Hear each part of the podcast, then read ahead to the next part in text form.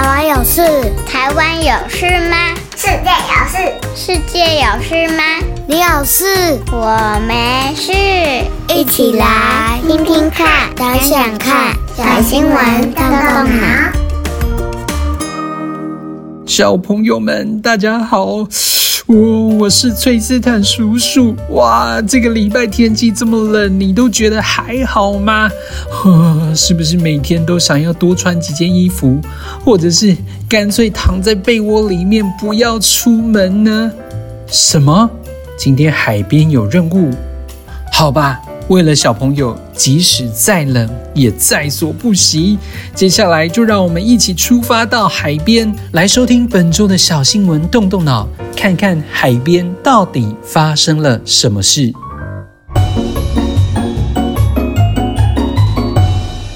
紧急通报！紧急通报！海边出事了！注意注意！海滩出现了奇怪的生物，它是什么呢？就在今年的十一月底到十二月初，台东东河乡海岸礁岩沙滩出现了大量被打上岸的森茂水母。如果有喜欢水母的小朋友，可能有看过它。它的外形长得像泡泡一样，蓝色的又有点透明。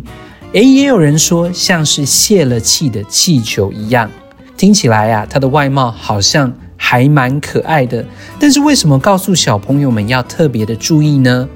原来森茂水母是号称世界上第三毒的水母，就算它死亡之后，身体还是有剧毒哦。所以如果遇上它，可千万不要碰它哦。若是被蛰伤，皮肤可能会红肿、起水泡，甚至有麻痹感。严重的话呢，甚至会因为过敏而休克哦。有些游客在海岸看到石缝上干枯的水母，长长的触须看起来好像是钓鱼线一样，差点就伸手去触摸了。一看才发现，沙滩上竟然有上千只搁浅的森茂水母。这样的状况其实一点都不多见哦。经过专家解析，过去在台湾的东部海域其实少有森茂水母的出现，但是因为气候变迁、暖化而造成的洋流改变，那这个水母啊，因为它只能够仰赖海流与风，所以就顺着海流飘啊飘啊飘，飘到了台湾的东部，在热带和亚热带的水域移动。因此呢，就造成大量的森茂水母出现在台湾的东海岸了。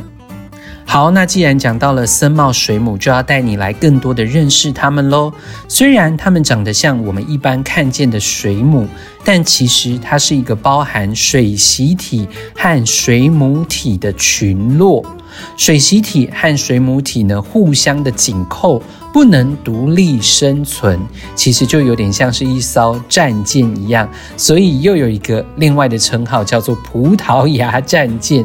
这是因为呢，它的身体有部分就像船帆浮在水面上，而得到了这样的称号。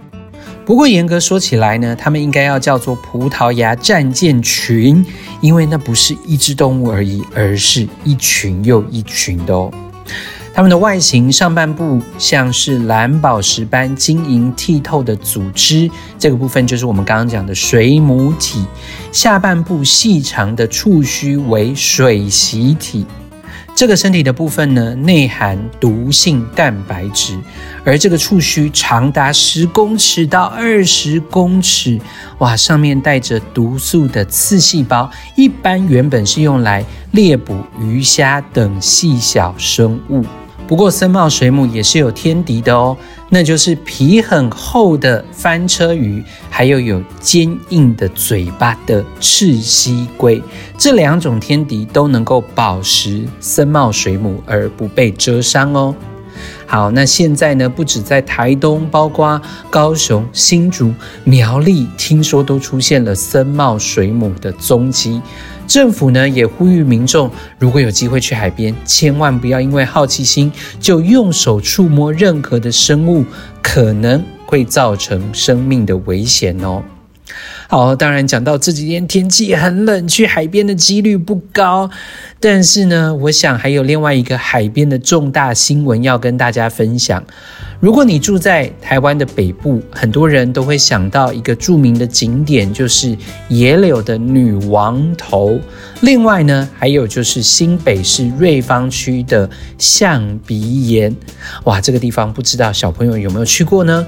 不过令人感到非常可惜的就是，在十二月十六号这一天呢，这个外观非常神似大象的象鼻岩，它的鼻子的部分。断裂了，整个鼻头呢消失沉入海中，所以也就是说，这个景点你未来再也看不到了。好在呢，断裂当天因为天候不佳的关系，所以大家没有办法站到那个象鼻上去拍照，否则造成的后果就不堪设想了。目前相关单位已经拉起了封锁线，并且安排保全在现场宣导，希望民众啊不要太靠近，避免发生意外。那么也有很多人非常的好奇，到底象鼻岩为什么会断裂呢？瑞芳区公所初步研判，疑似是因为风雨太大，加上常年的侵蚀，所以才造成象鼻断掉的情况。而这次也因为象鼻岩的断裂，专家列出了台湾因为气候变迁或者人为破坏即将消失的八大美景。希望除了象鼻岩之外啊，其他的景点大家真的要把握时间，赶快去看一看喽。听完了今天的新闻，小朋友到海边要记得不要随便乱摸什么不认识的生物哦。同时也可以多多关心海岸边的地理环境变化。接下来，崔斯坦叔叔提供三个动动脑小问题，邀请小朋友们一起来动动脑，想想看。第一个问题，小朋友，你认识水母吗？那你觉得水母都有毒吗？啊，来回答一下这个问题。另外，也想问问大家，在海底的世界当中，还有什么动物是有毒的呢？第二个问题，想来问问有去过海边的朋友们。你有在海滩或者是礁岩区潮间带发现过什么特别的生物吗？最后一个问题，海水的侵蚀让象鼻岩断裂啊，你知道海边还有哪一些自然环境造成的现象会影响我们的呢？最后，崔斯坦叔叔也想鼓励小朋友们，这个周末可以请爸爸妈妈找找看森茂水母的照片给你看，这样子下次到海边的时候，你就会特别的注意了。当然，听完了今天的新闻，可能很多小朋友会说：“哦，那我到底到哪里才可以看得到水母呢？”